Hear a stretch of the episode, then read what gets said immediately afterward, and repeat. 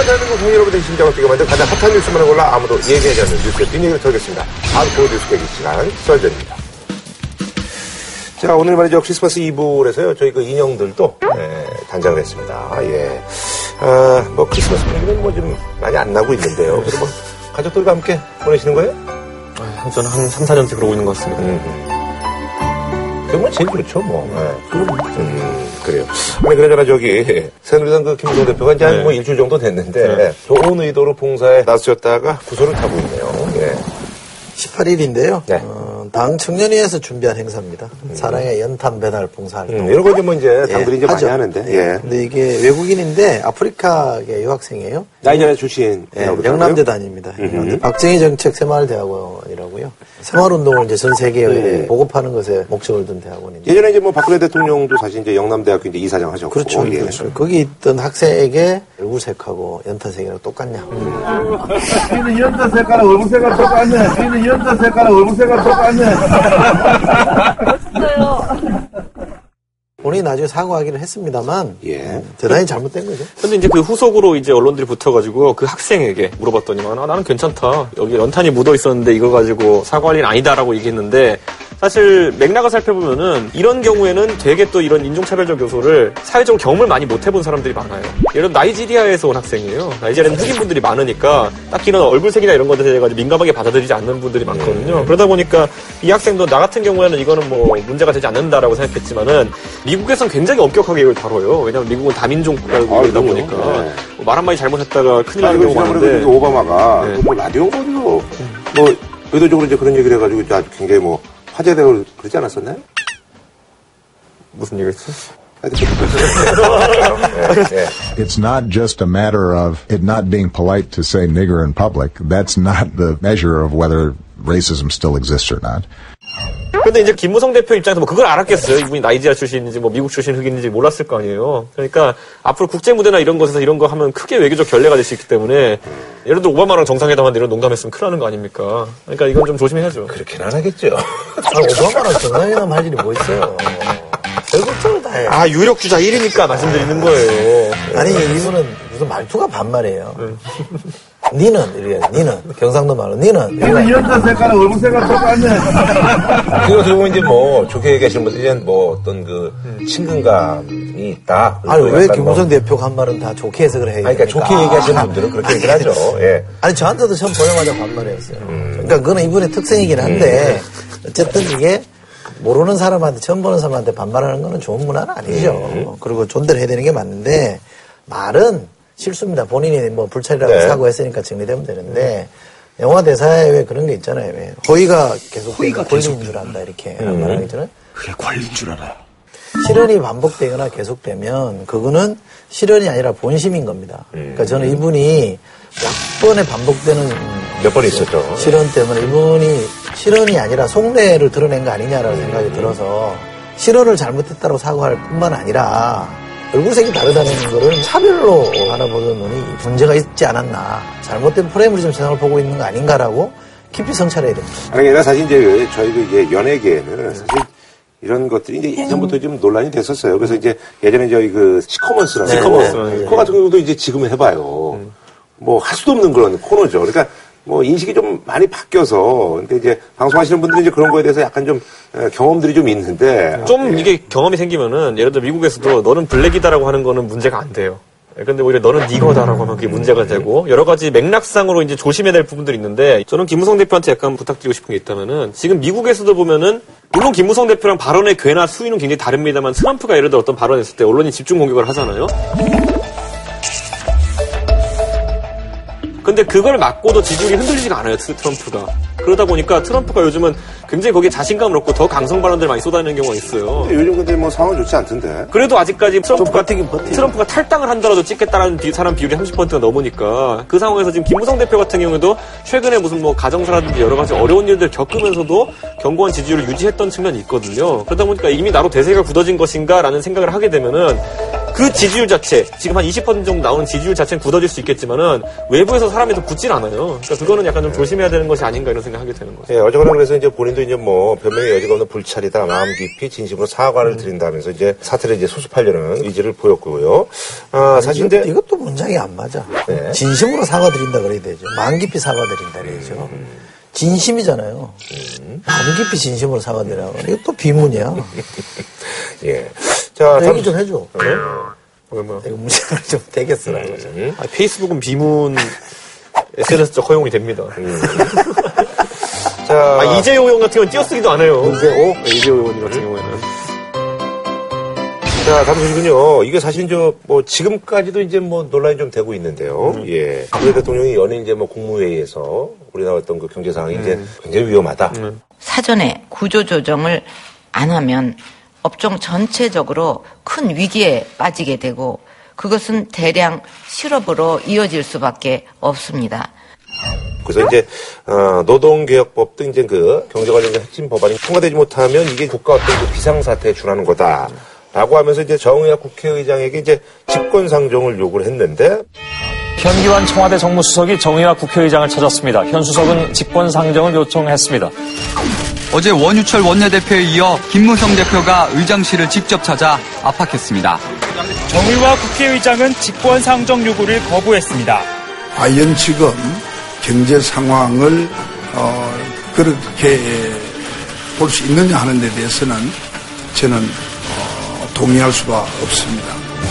이 상태가 비상사태가 아니면 어떤 사태가 국회 비상사태입니까? 의장님은 의장님의 직무를 유배하는 겁니다, 지금. 정 의장은 자신에 대한 해임 건의안 제출 주장에 대해서도 뼈 있는 말을 했습니다. 그 해임이 그렇게 그렇게 그 쉽게 되겠어요? 그 156명에게 내가 일일이 체크를 한번 해볼까요? 다 도장을 찍었는지? 박근혜 대통령은 또다시 국회를 강한 어조로 비판했습니다. 제대로 될수 있을지 요즘은 걱정으로 제대로 잠을 이루지 못하고 있습니다. 청와대와 국회가 정면으로 대립하는 양상입니다. 이대로 뭐 이제 직권상정 뭐 모르시는 분들도 계시니까 저희가 좀 소개를 해드리겠습니다. 이게 어렵게 해석할 거고 직권으로 상정한다는 그렇죠. 건데 직권으로 국회의장의 직권으로 본회의에 상정한다고 해서 네. 직권 상정인데 이게 뭐냐면 과거에 그냥 날치기라고 그랬습니다. 날치기 하거나 그 이후에 좀 강행 처리라고 그랬어요. 강행 처리, 날치기. 그 다음에 이제 직권 상정으로 온 건데 이게 73년에 처음 도입된 제도거든요. 그리고 실행은 전두환 군사정권 때 이루어진 거란 말이에요. 네. 그러니까 원래는 국회에서 법안 처리 절차라고 한다면 상임위에서 논의가 된다면 그렇죠. 본회의까지 올라가는 절차가 있는데 타임이 간다면 이제 법사위 가는 거죠? 그렇죠. 법사위가 예. 이제 상원같이 약간 역할을 하면서 음. 그걸 처리하는 건데 그리고 이제 본회의 가고요. 본회의 가서 표결 처리해야. 되는 건데 이게 만약에 이 안에 어디 하나 막혀버리면 국가 입법 상황이 막히게 되는 경우가 있기 때문에 국회의장이 매우 좁게 해석해서 이 권리를 이럴 때는 꼭 해야 된다고 생각하면 직권상정을 할 수 있게 되어 있는 것이 바로 이제 표결에 붙인다는 얘기예요. 그렇죠. 이게 현재 국회법 체계거든요. 네. 그런데 국회 선진화법이 이번에 도입되면서 네. 이게 더 좁아졌어요. 이 문이. 국회 선진화법 에 대해서 다시 한번 설명해 주신다면 날치기라든지 이런 것들을 막기 위해서 예. 그래서 사실 이제 그 국회 선진화법 이후로는 이제 날치기가 좀 가능하지가 않죠. 음, 지금 직권상정을 할 수 있는 거는 국회법 85조에 딱 세 가지로 요건을 딱 못을 박아놨어요. 천재지변, 네. 그 다음에 전시, 사변 또는 음. 이에 준하는 국가 비상사태. 네네. 그러니까 전시나 사변이라는 거는 군사적으로 뭔가 문제가 그렇죠, 생겼을 그렇죠. 때는 예. 얘기잖아요. 마지막으로 국회 내 교섭단체끼리 합의했을 때. 요 세 가지로 딱 묶어놨거든요. 네. 근데 이번에 이 국회법, 그러니까 이게 선거구 획정하는 이 법정 시한이 지나가 버렸단 말이에요. 그거는 이제 근데 어쨌든 뭐 비상사태이기 그렇죠. 때문에 그거에 대해서는 이제 뭐 직권 상정을 할 수도 그렇죠. 있다. 입법이 없는 상태가 되잖아요. 입법 불비 상황이 벌어지기 때문에 이거는 비상사태가 될 수 있는데 이거를 직권상정하겠다는 게 국회의장의 뜻이잖아요. 그랬더니 이 법안들 이른바 대통령이 관심을 두고 있다 해서 관심 법안이라 그러잖아요. 네. 흔히 뭐 쟁점 법안이라고 그러기도 합니다만 한명상. 네, 다른 쟁점 법안도 관심 법안도 같이 직권상정해서 처리해 달라 이렇게 요구하는 거거든요. 그러니까 정 의장이 내가 하기 싫어서 안 하는 게 아니라 못 하는 거다. 그때 그렇게 이제 나와서 법적으로 이제 될 수가 없다. 국회법이 바뀌지 않는 한은 변할 수가 없습니다. 내가 내 성을 정의화를 바꾸든지 다른 성으로 관심 법안을 집권상정 요건으로 해석하는 거는 누가 봐도 불가능하다고 보는 거예요. 무리예요. 만약에 지금 뭐 선거구 획정이 아닌 다른 경제 사안까지 엮어가지고 직권상정 한다고 하면은 그냥 법 없애는 거나 마찬가지입니다. 무력합니다. 집권상정이라는 게 18대 총선 끝나고 남은 임기 동안 아마 이 법을 처리했던 걸로 기억하거든요. 그때도 내부에서 반발이 있었어요. 당시에 이 법 하면 식물국회 된다라고 문제 제기했던 분이 정의화 의장이에요. 이 조항으로 인해 우리 국회는 식물 국회가 되고 시급한 민생 현안과 국익과 직결된 법안이 상임위에서 한 발짝도 나가지 못해서 국정 운영에도 대혼란이 발생할 수밖에 없게 될 것입니다. 그러니까 이분은 좀할 말이 많으시겠네요. 그때 이거를 밀어붙여야 되겠다고 한 사람들이 친박이에요. 근데 지금 거꾸로 돼 있잖아요. 그리고 그 당시에 박근혜 비대위원장도 찬성 의사를 밝혔기 그렇죠. 때문에 그래서 된 거예요. 이럴 사태가 올 거라고 하면 미리 그때 내가 반대하지 않았냐. 근데 당신들이 하자고 밀어붙여 놓고 지금 와서 나보고 이러면 어떡하라는 얘기냐. 나한테 이럴 시간이 있으면 야당이랑 더 많이 대화해라. 이렇게 요구하고 있는 거잖아요. 이거 옛날에 보면 로마 시대 똑같거든요. 로마 시대에도 보면은 처리한 절차가 있지만은 그거 다 엎어버리려면은 언론 최종 권고라고 이렇게 밀어붙이면 되는 건데 그거 남발하다가 결국 로마 공화정이 무너졌던 거거든요. 그렇기 때문에 제 생각에 지금 친박계나 이런 것을 공격 많이 합니다. 정의화 의장이 다음번에 또 어떤 야심이 있어서 하는 거 아니냐. 뭐 이런 것 자체가 저는 상당히 위험한 게 지금까지 박 대통령에 대한 어떤 공격이 있었을 때 항상 새누리당 측에서 썼던 반대 논리가 뭐냐면은 그래도 우리 손으로 뽑은 대통령이니까 예의를 갖춰라라는 얘기 굉장히 많이 했어요. 그런데 국회의장도 엄연히 선출된 사람입니다. 국회의원들의 선거로. 그러면 국회의원들도 국회의장으로 선출된 사람에 대해 가지고 어느 정도 예의는 지킬 필요가 있는 거거든요. 친박인들 뭐 꼭 그렇게 하고 싶어 하겠습니까? 무리한 걸 알죠. 대통령이 근데 상당히 지금 역정을 내고 있는 거잖아요. 그러니까 정무수석을 시켜서 국회장한테 보낸 거 아닙니까? hen규현 정무수석은 뭐 대통령과 상의한 게 아니라고 했지만 상의 안 하고 가는 것부터가 월권인 것이고 대통령 신부름으로 정무수석을 시켜가지고 국회의장한테 선거구 획정 먼저 처리하는 거는 제 식구 감사기라 그랬습니까? 뭐래서 이렇게 표현을 하는 형식 자체가 이 나쁜 전례를 남기는 거예요. 밥그릇 챙긴다는 그런 표현은 어, 아주 어, 재속할 뿐만 아니고 어, 그런 표현은 합당하지가 않다. 이것은 밥그릇 챙겨와는 전혀 어, 다른 얘기다.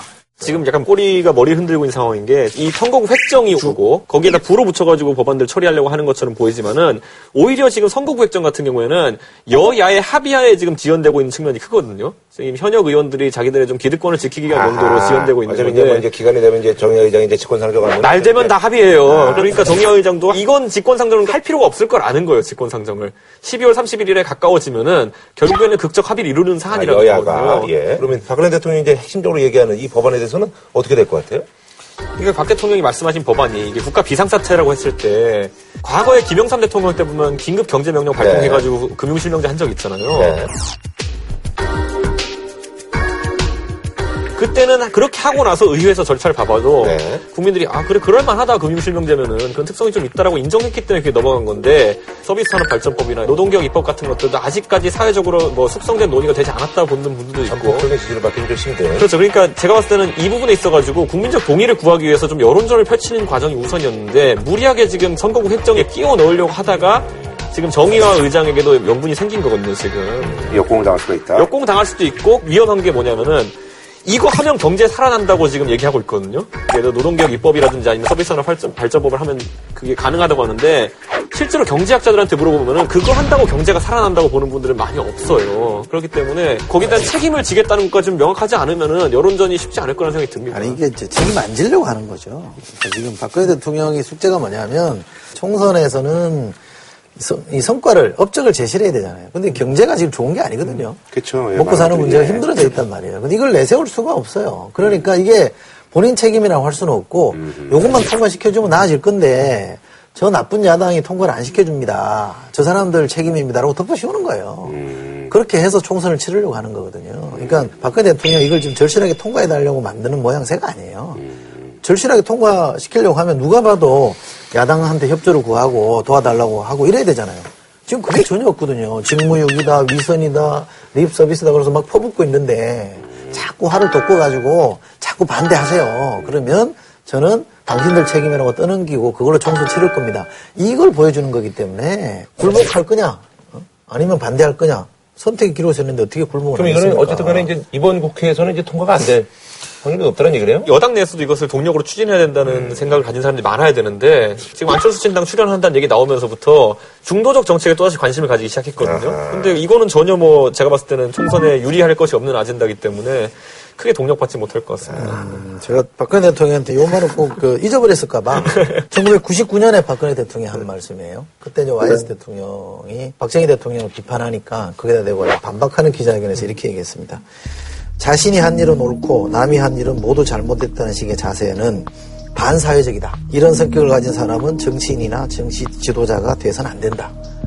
이 말을 다시 한번 찾아보시고 한 발 양보할 때다라는 말씀 드리고 싶어요. 저는 그냥 정말 저는 하나 붙이고 싶은 게 있다면은 아마 유승민 원내대표에게 대해가지고 이의를 제기할 때도 아마 비슷한 느낌이었는데 그때 유승민 원내대표는 물러났겠지만은 국회의장은 또 다른 존재입니다. 이건 삼권 방법이 서열 없어요. 1위와 서열 2위잖아요. 네. 그렇기 때문에 너무 그런 강압적인 접근을 한다면은 이렇게 하다가 과반 무너지면은 뭘 해도 안 됩니다. 그러니까 지금 총선을 앞두고 이런 무리수는 좀 그만둬야 될 것 같습니다. 강압적 접근이라는 게 그런 걸 말하는 거 아니에요?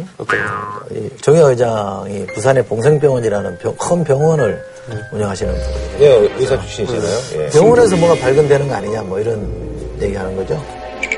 사회면에. 아무 말도 안 했어요. 혼자 소- 소설을 쓰시니까 아, 요즘 책을 많이 쓰시더니 소설 실력이 다음 소식은요. 스텔라 고용노동부가요, 올해 모성보호급여를 배정돼 예산 7,300억 원이 이제 다 소진이 됐다고 이제 밝히면서 서울 등 일부 지역에서 이제 이번 달에 이제 육아휴직 수당 지급이 중단되는 그런 초유 사태가 이제 벌어졌는데요. 그래서 이번에 준비한 주제. 출산은 장려하지만 육아휴직 수당은 줄 수 없다. 12월 육아휴직 수당 중단 논란입니다. 모든 분들이 공감하고 있는 거 아닙니까? 사실 이제 우리나라가 진짜 초저, 출산, 국가고 사실 이제 애들이 없으면 이제 경제활동 이제 누가 하냐 이런 거에 대해서는 모두 다 공감을 하는데 근데 또 현실은 또 이러다 보니 예 여기 어떻게 된 일인지 좀 소개해 주시죠. 이 모성보호급여라고 육아휴직수당이랑 출산 전후 휴가, 육아기 근로시간 단축급여 등 어쨌든 여성이 고용을 유지하면서 출산할 수 있도록 하는 이런 형태의 지원금들이 좀 있는데 이거 예산이 다 소진된 겁니다. 올해 12월이 됐는데 12월분을 못 내게 된 거예요. 그래가지고 고용노동부에서는 12월 중엔 어쨌든 못 주겠지만 1월 달에 12월분까지 소급해서 주겠다 예산을 내년도에 편성해가지고 올해는 이제 못 준다는 얘기군요. 그렇죠, 예. 그렇죠. 올해는 못 주는 거고 지원받는 분들 입장에서 날벼락이죠. 그렇죠. 네. 육아휴직 수당이 이게 그게 이제 실질적으로 어떤 도움을 받는지 좀 소개해 주세요, 소장님. 육아휴직은요, 만 8세 이하 음. 또는 초등학교 2학년 이하의 자녀가 있는 남녀 근로자가, 네네. 근로자가 양육을 위해서, 아이를 키우기 위해서 휴직할 경우에는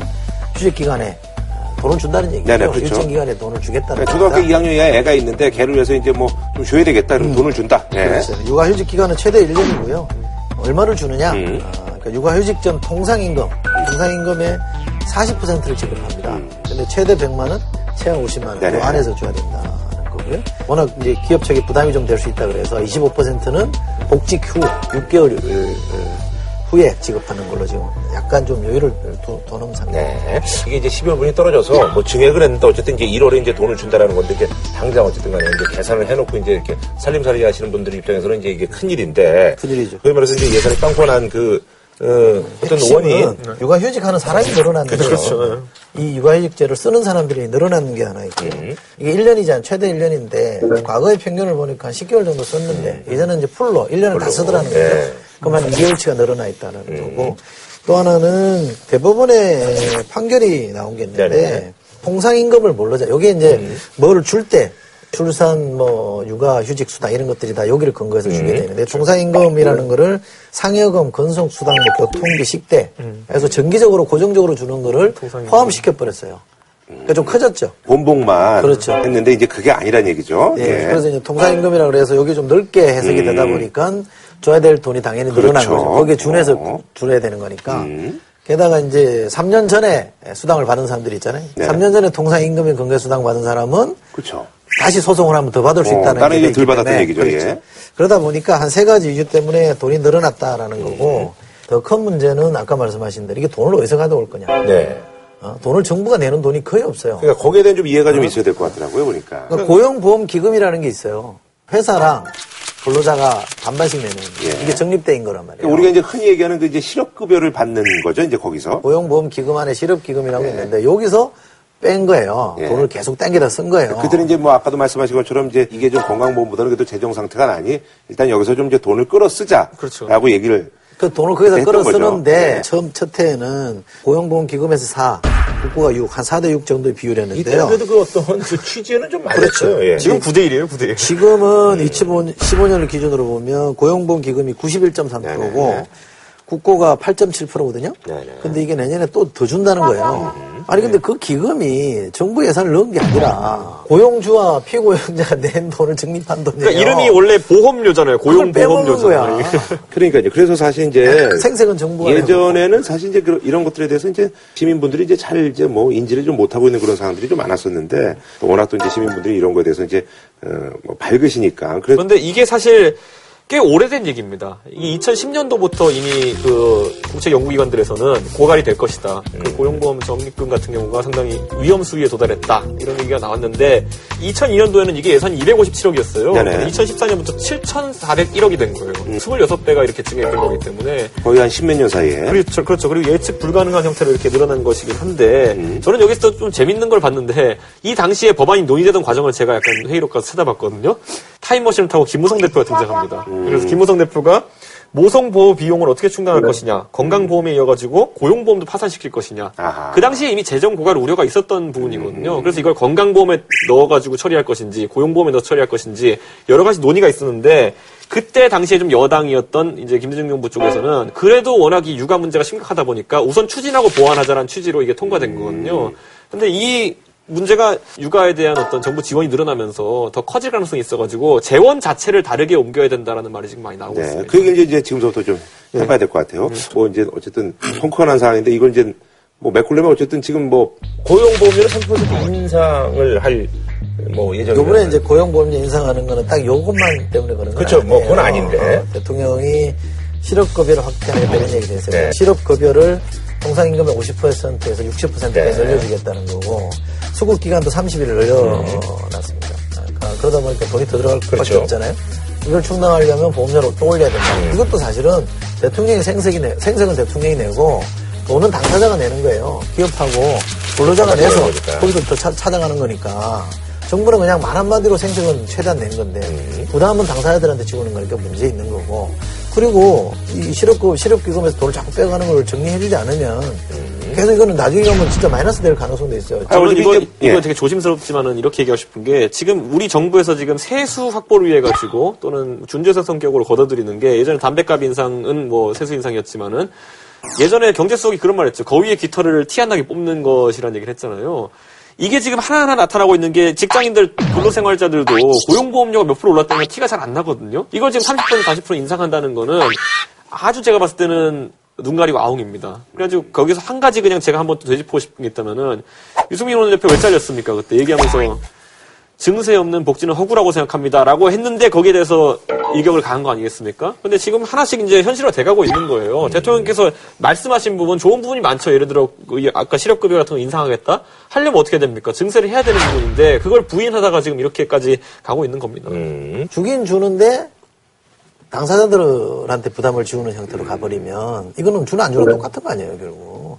그 방식이 제가 문제 있다고 얘기하는 겁니다. 이런 상황이 지금 뭐 벌어지고 있는데 박근혜 대통령은 또 얼마 전에 이제 저출산 계획을 이제 내놨는데 여기에 대해서도 이제 또 많은 분들이 얘기는 좋습니다만 이게 과연 뭐 현실성이 있느냐에 대해서 또 의구심을 좀 이렇게 나타내고 있더라고요. 중소기업의 육아휴직을 활성화하기 위한 제도를 신설했다고 아무래도 하고요. 대기업은 그래도 좀 쓸만한데 그렇죠. 중소기업이 조금 눈치가 더 보이는 사실이죠. 지금 한 5%쯤 되나요? 쓰는 비율이.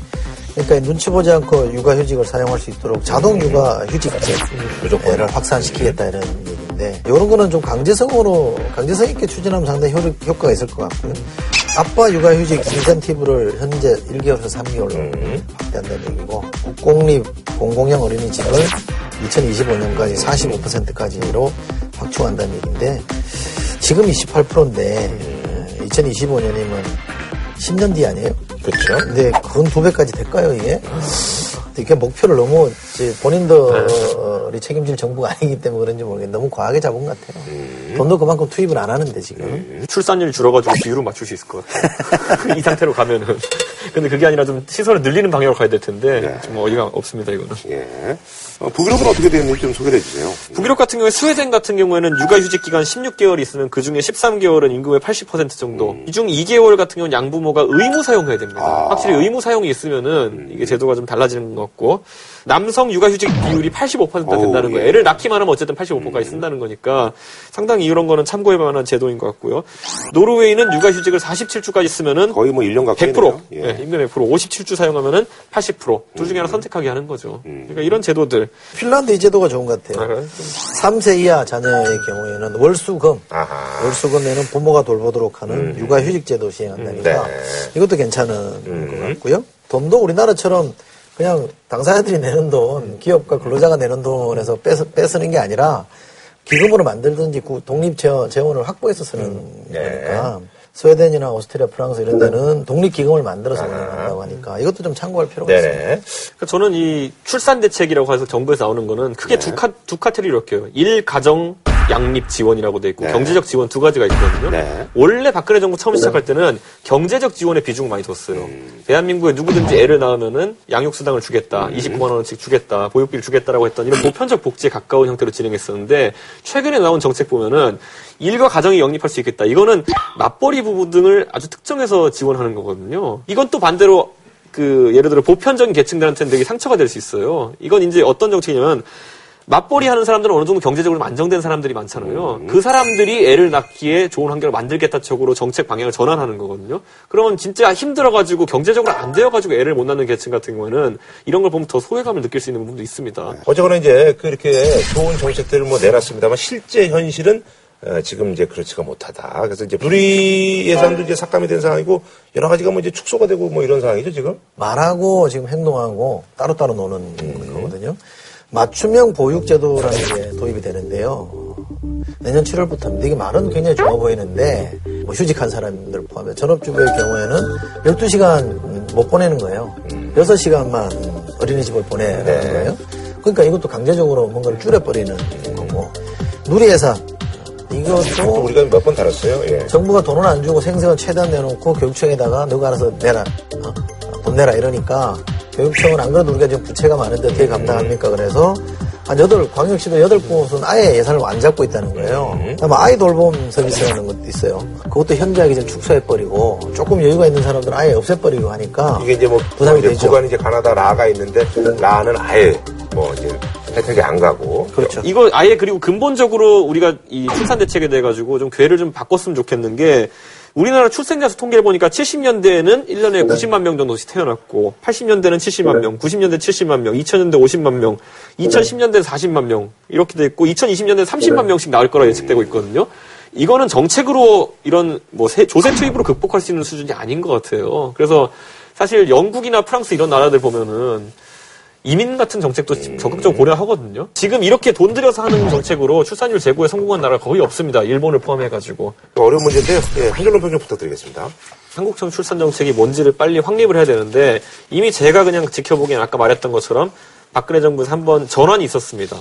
예를 들어 경제적 지원을 하는 방식에서 앞으로는 일 가정 영, 양- 그 양립이 가능하도록 하겠다는 방식으로 전환했으면은 그에 맞게 국민들한테 설명을 좀 하고 이해를 구하는 과정이 있어야 국민들도 알고 반응할 것. 네. 국민들 마음이 이러지지 않을까 싶어요. 요즘 백세 인생이 네, 이해란. 약간 패러디 하자면 육아 휴직 수당 못 준다고 하거든 내년 총선 때 두고 보자고 전해라. 이게 일반 유권자의 마음이지 않을까 이거 싶어요. 야당에서 많이 쓰겠는데. 간다고 전해라 80세에 자, 다음 소식은요. 이것도 아주 굉장히 그 충격적인 뉴스였는데요. 사실 그 지난번에 저희가 이제 그 다룬 적이 있었죠. 그래서 뉴스도 한참 뭐 이게 뭐 떠들썩 했는데 그 이제 탄저균 주한미군 저기 오산 기지에 이게 배달이 돼가지고 살아있는 채로. 그래서 그러니까 이게 지금 주- 정말 영화 같은 상황인데요. 어, 우리는 우리가 알아, 알아 낸 게 아니라 미국 국방부 대변인이 28일에 성명을 통해 가지고 군 연구소에서 뭔가 부주의한 일로 인해 가지고 뭐 미국에도 많이 얼굴대 가고, 호주도 가고 가고. 그 중에 한 개가 오산에 있는 주한미군의 합동 위협 인식 연구소로 보내졌다고 밝혔는데 보낸 방법이 아주 엽기적인데 그냥 페덱스를 통해 가지고 그냥 우편으로 보냈다는 거예요. 그래서 이제 광고할 때 뭐 뭐든지 다뭐 네. 여기저기 뭐 다 간다고 그러는데. 예, 정말 정말 그렇다는 걸 확인한 거죠. 예.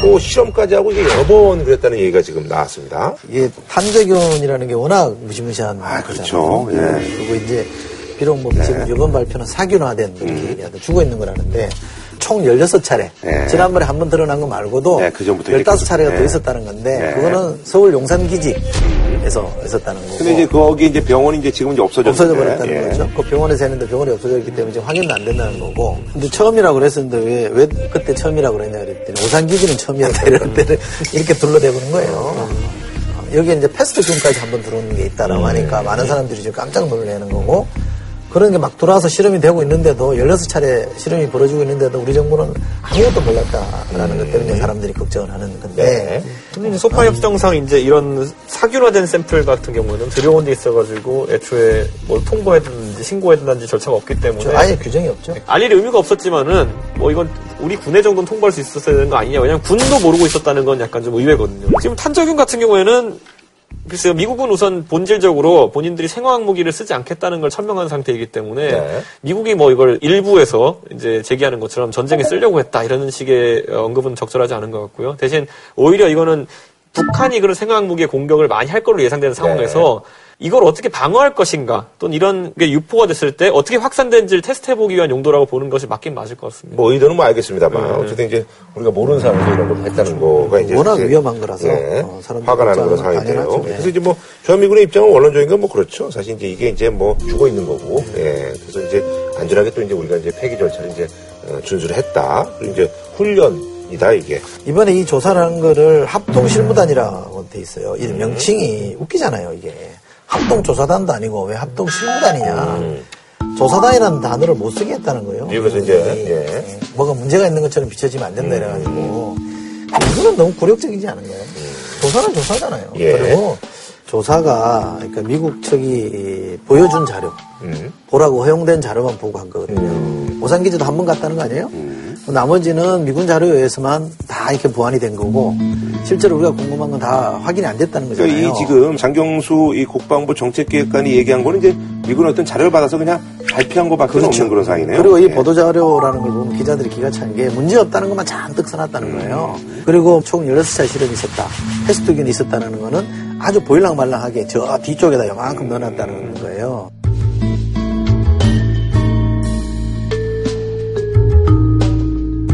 그러니까 우리가 너무 이렇게 좀 소극적으로 어? 우리 국민의 안전과 관련된 사안에 대해서는 더 좀 거칠고 적극적으로 임했어야 되는데 그게 대단히 좀 아쉽다는 생각이 들고요. 그런데 사균화된 거라는 거는 사실상 뭐 연구용으로밖에 쓸 수 없는 거기 때문에 그런 의혹은 약간 덜한데 우선 패스트균이라는 것 자체는 무서울 수도 있어요. 왜냐하면 패스트균이라고 하면 흑사병 일으켰던 그렇죠. 게 패스트균이거든요.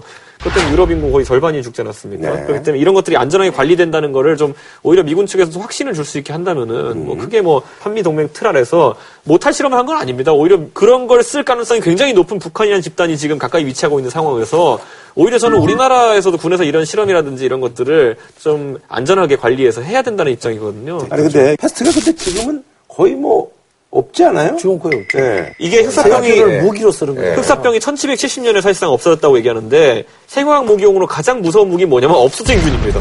왜냐하면 지금 살아있는 사람 내성이 전혀 없기 때문에 없어진 균은 오히려 학자들 말로는 1500년대 감기균이 어딘가 살아있으면 그거 퍼뜨리면 지금 아마 굉장한 유행을 할 거라고 하는 것처럼 오히려 그런 균이 그래서 무서운 거죠. 네.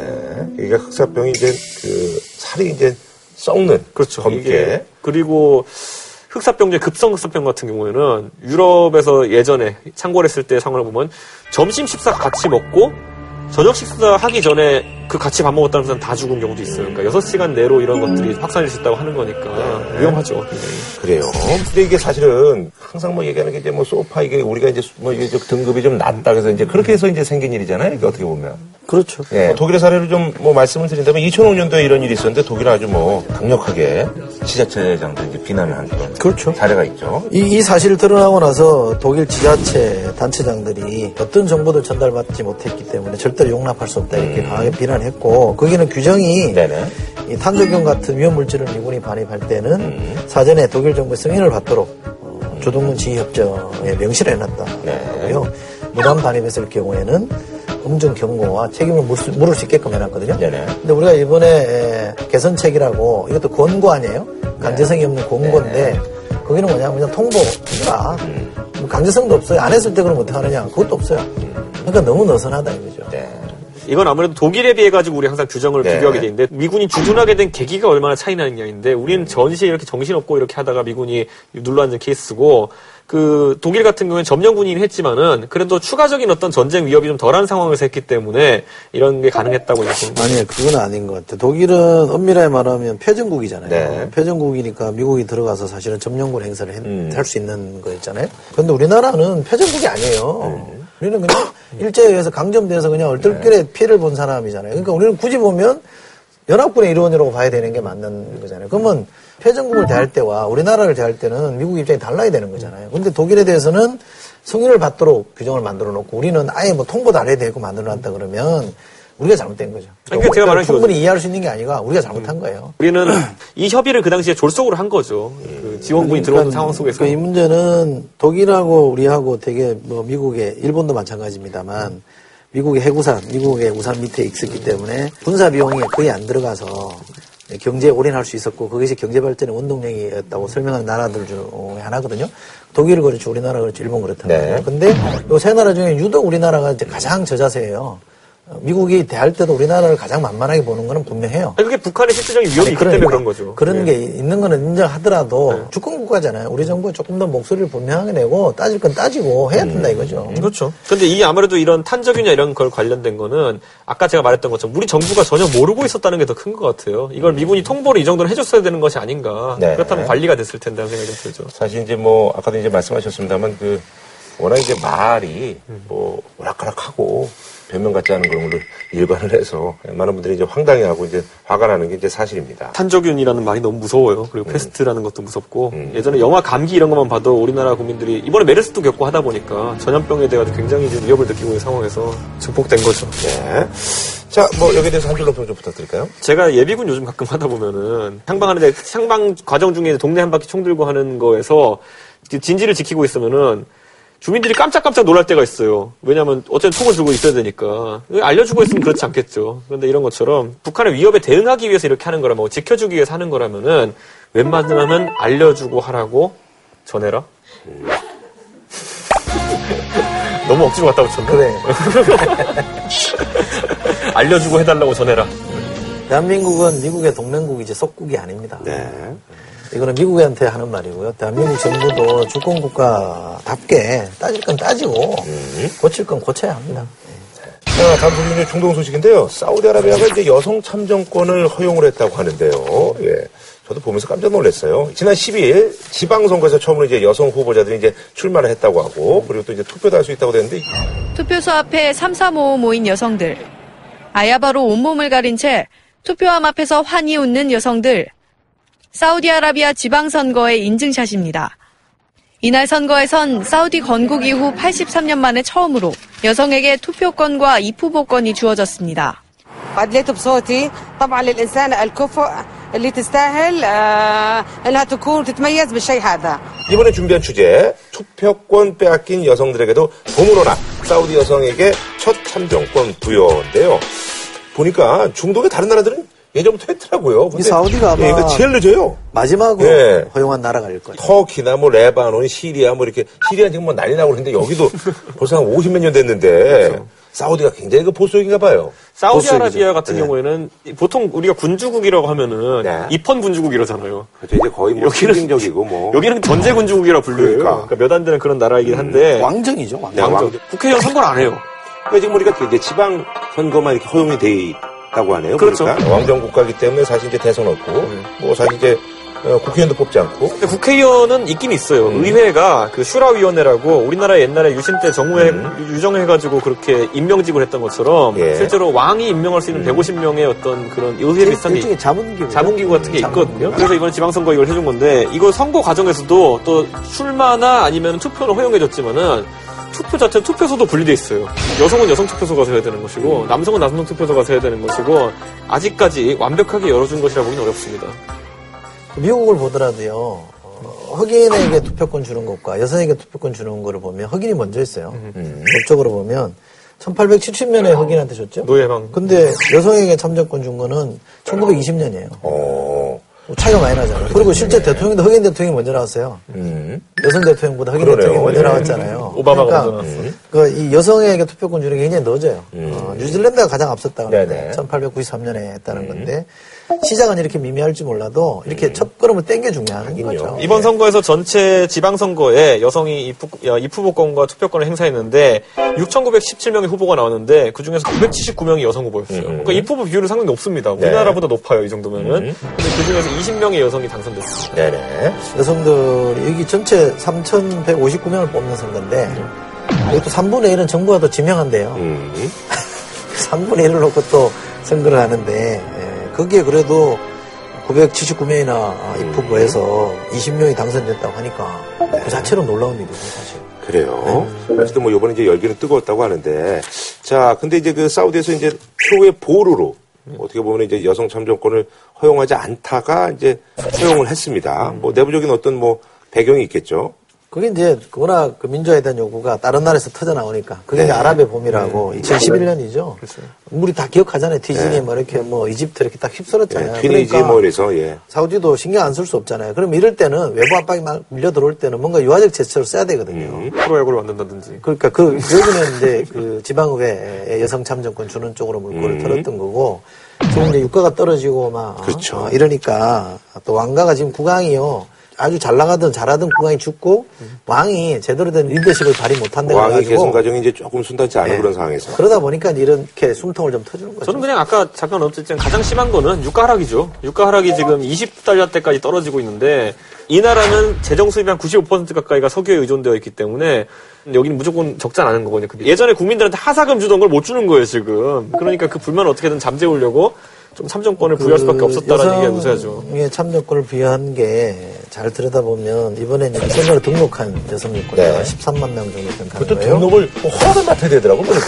율법에 맞게. 남자 가족의 동의를 얻어야 돼요. 율법에 맞게. 하니까. 근데 전체 유권자가 135만 명이니까 그 중에 8.7% 정도 차지하는 거잖아요. 근데 네. 이분들은 등록한 유권자들, 여성 유권자들은 투표율이 81%예요. 의지가 있으니까 또 등록을 했겠죠. 뭐. 남성은 44%예요. 그러니까 적극적으로 이렇게 투표장에 나오기 시작하면 선거라는 게 유권자를 의식 안 할 수 없잖아요. 그럼 점점 좀 커질 겁니다. 네. 이건 또 하나 제도 측면에서 우리나라랑 비교해 보게 되면 우리나라는 투표 전에 사전 등록제가 없잖아요. 근데 우리나라는 그만큼 미국이 있죠. 그러니까 우리나라가 민주주의가 잘 발달했다는 부분도 있는 게 미국 같은 나라도 이것 때문에 굉장히 투표 못하는 계층이 많아요. 음. 거기 보면 선거 얼마 전에 voter registration이라고 투표자 등록을 하거든요. 네네. 근데 그, 그 등록 과정에서 서류 미비나 이런 것 때문에 빠지게 되는 경우가 많은데 우리나라는 민증 하나만 있으면 가서 할수 음. 있잖아요. 어. 그래서 이런 부분은 상당히 우리가 앞서 있는 부분이죠.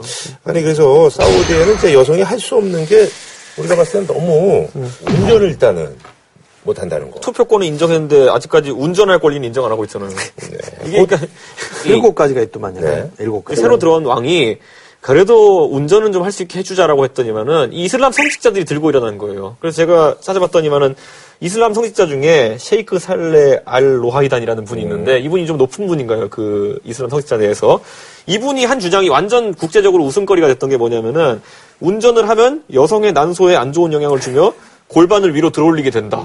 그래가지고 그 운전하자는 사회적 운동에 대해 가지고 이슬람 이슬람 성직자들이 이렇게 막아버립니다. 그래서 이거 패러디 돼 가지고 유튜브 가 보니까 No Woman No Drive라는 노래를 올려놓고 이렇게 조롱하기도 하는데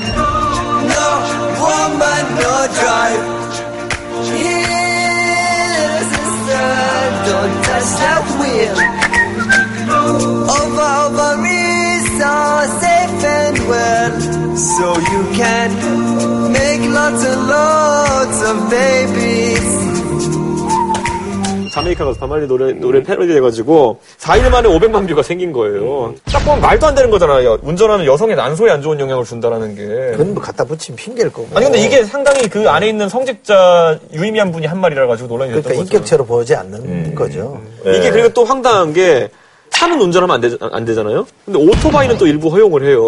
그래서 제가 봤더니 오토, 위험하기는 오토바이가 더 위험한. 오토바이는 왜 허용하냐 그랬더니 오토바이 이게 이 나라는 운전을 할- 하지 못하니까 여성분들이 대리 운전사 같은 걸 두고 운전을 자기 차를 모는 거예요. 근데 오토바이를 예를 들어 대리 운전을 시킨다고 한다면은 앞에 이 운전사가 앉고 뒤에서 여성이 어쨌든 허리를 잡고 앉아야 되잖아요. 이게 또 율법에 어긋나는 거예요. 꽉 잡아요, 이렇게. 그러다 보니까 그렇게 탈 바에 또 혼자 타라 이렇게 돼가지고 이슬람 율법이 법 체계 위에 있기 때문에 다 갈아엎어버립니다. 여- 법, 법 판단들을. 어, 사우디 여성이 할 수 없는 일곱 가지. 네. 지금 말하면 운전하면 안 되고요. 그러면 뭐 이제 정고동은 기동성 있게 해야 되는데 이걸 못하는 거고. 그 다음에 마흐람이라고 그래가지고요. 네. 남성 보호자를 마흐람이라고 그러는데, 마흐람이 없으면 외출도 못하게 해놨고요. 몸을 드러내는 옷을 입으면 안 되고. 그러니까 남성 보호자라는 얘기는 이제 어쨌든 거기 이제 등록하려면 가족들이 이제 동의를 얻어야 되는데 남자 이제 보호자가 없으면 못 간다는 얘기 아니에요. 그렇죠. 예. 실제로 외출할 때도 그러니까. 혼자는 못 다니게 한다는 거예요. 가족이 아닌 남성과는 대화도 못하게 하고, 공공장소에서 운동도 하면 안 되고, 혼자 여행해도 안 되고, 쇼핑할 때 미리 옷 입어보면 안 된다. 아주 구체적으로 정해놨습니다. 일곱 가지. 옷을 안 입어보고 어떻게 서요? 칠거지약이네, 칠거지. 옷을 안 입어보고 어떻게 서요? 아니, 그러니까. 거기는 또 옷을 또 이렇게 좀 이렇게 칭칭 감는 어, 거. 핏하게 안 입으니까 뭐 대충 크게 입으니까 뭐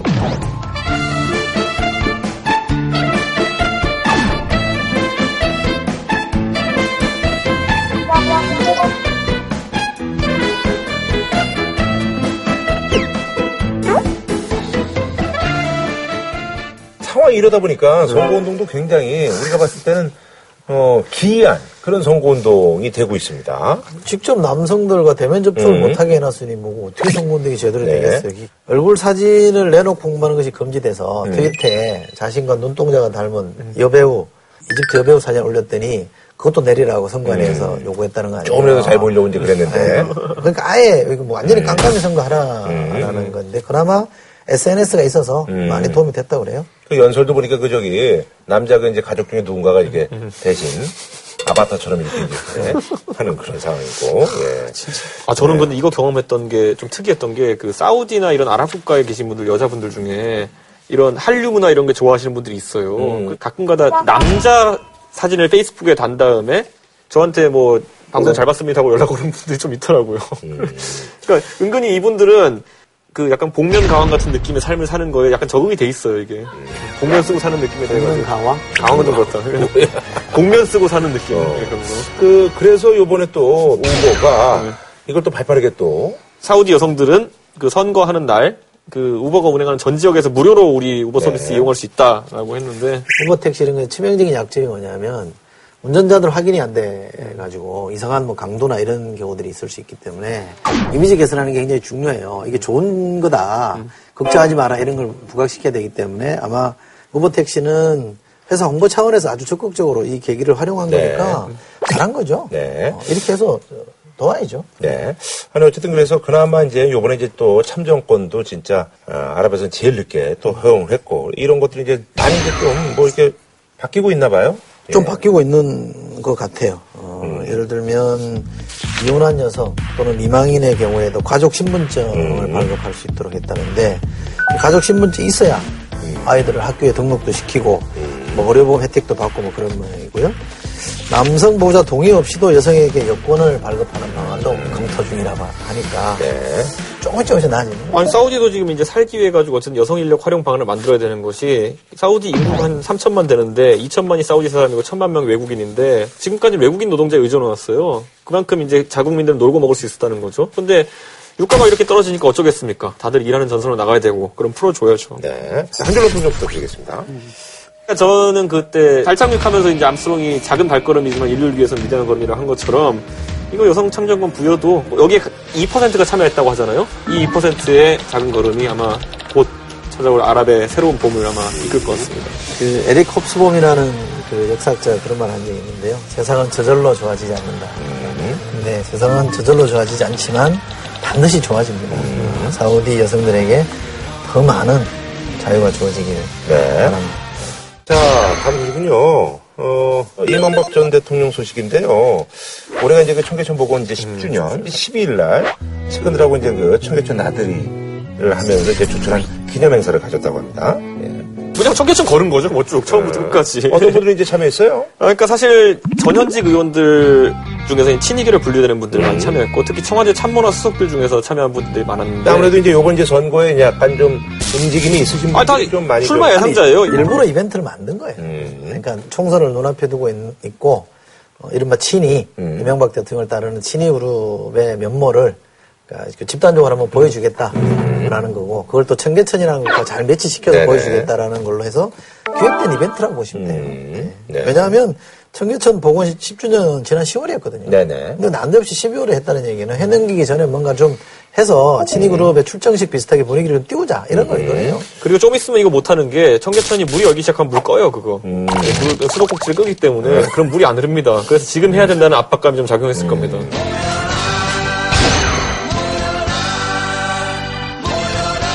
그래. 마침 또 이제 12월 19일이 이제 이 전 대통령의 어떤 그 triple day라고 이제 이 전 대통령 측근들은 얘기를 하시나 봐요. 그래서 생일하고 대선 그때 이제 뭐 승리라고 결혼기념. 결혼기념 이렇게 이제.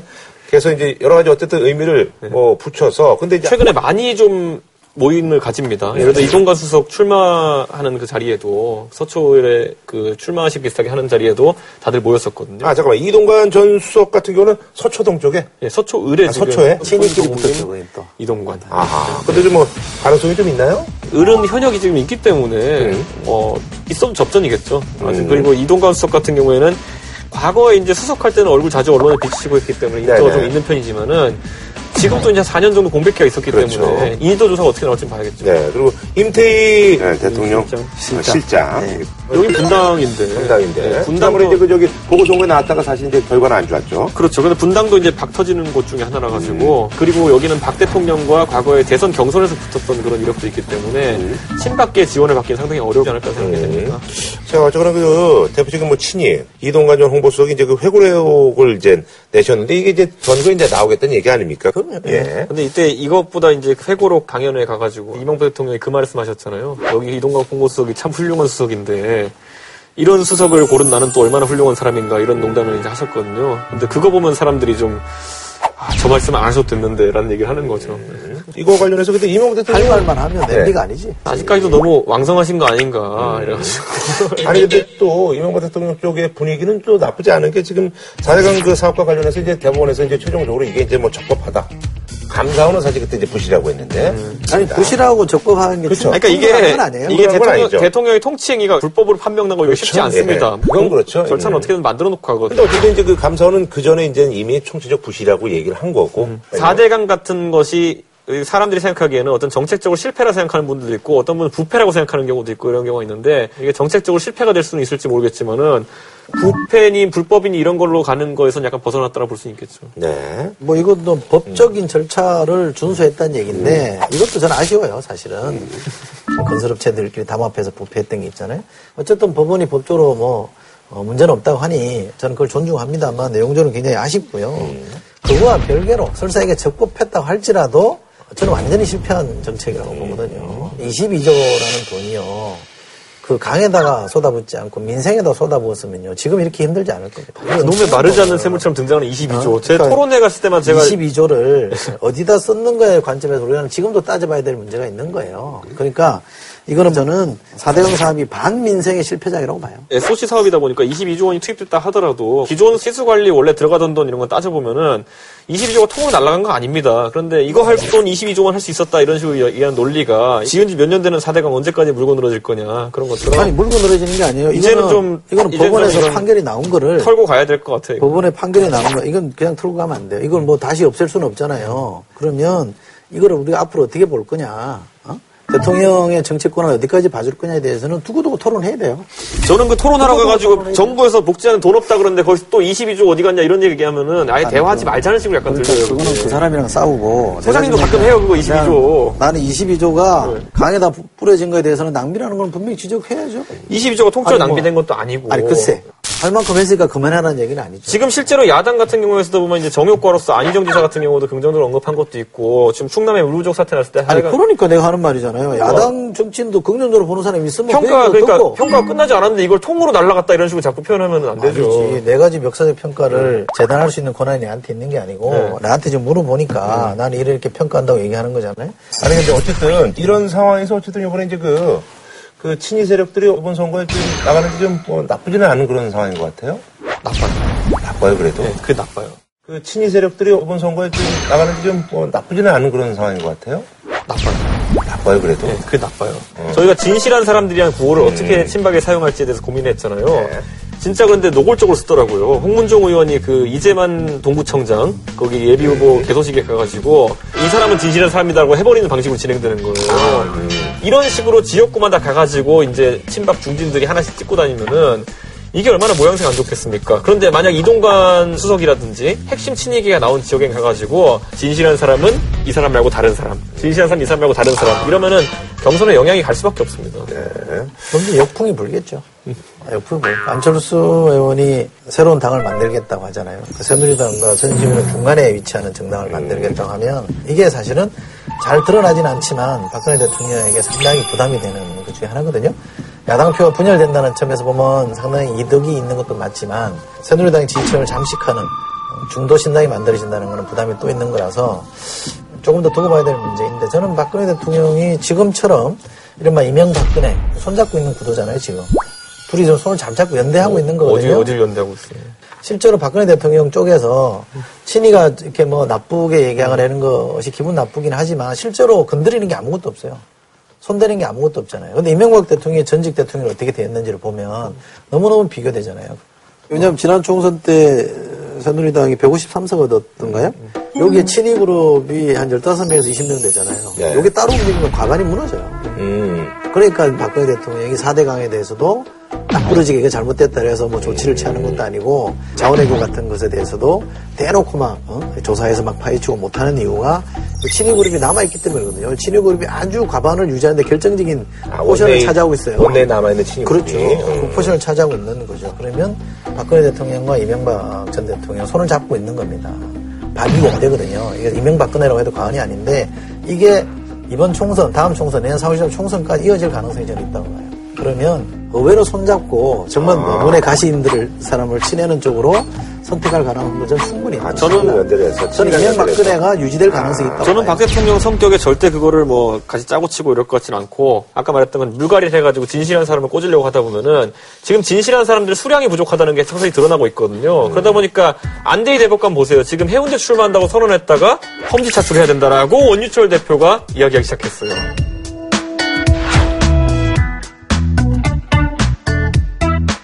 근데 원유철 대표는 최근에 박근혜 대통령에게 상당히 하명상을 많이 받는 것 같은 분인데 이분이 그렇게 말씀하셨다는 거는 서울에 이제 낼 사람 없다라는 게 너무 자명해진 거거든요. 근데 지금 새누리당에서 친이가 아직까지 발언권이 존재할 수밖에 없는 이유가 친이들이 대부분 강북에서 그 뉴타운도리로 의원 해오신 분들입니다. 그렇기 때문에 어쩔 수 없이 험지 출마나 이런 것들이 차출이 안 되면은 서울 선거 강북 지역 같은 경우에는 친이계의 얼굴들이 많이 나올 겁니다. 뭐 진수희 전 의원이라든지 이런 분들 그렇죠. 거죠? 그분들부터 시작해가지고 신지호 의원 뭐. 정태근, 될지 안 될지는 정태근 의원. 모르죠. 어, 그러니까 그 상황을 상황에 의한 것이지 뭐 손잡고 이럴 계제는 아닐 것 같아요. 알겠습니다. 예. 자, 그럼 한 줄로 평좀 할까요?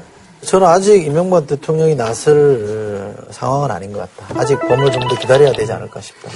저는 비슷한 맥락인 게 이게 카터 대통령이 미국에서 81년도에 대통령직 끝냈거든요. 근데 그때는 자서전을 읽어보면 본인이 재선 안 된 이유에 대해 가지고 구구절절 써놓습니다. 내가 이때 이건 잘했는데 언론이 안 받아줘서 이랬다는 걸 써놓거든요. 근데 갈수록 바뀌어가지고 90년대 들어서 쓴 책의 이름을 보니까 나이 드는 것의 미덕이요. 책 이름이.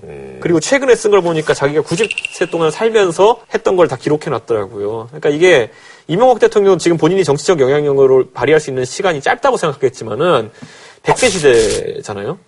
4대강 평가도 한 20년 뒤엔 달라질 수 있겠죠. 좀 여유를 가져야 되고. 그리고 그 100세 시대 노래에 100세까지 쓰여 있는 게 아닙니다. 150세까지 쓰여 있습니다. 그러니까 그런 거까지 생각하시면서 움직여야 될 것 같습니다. 알겠습니다. 저희는 다음 주에 찾아뵙도록 하겠습니다.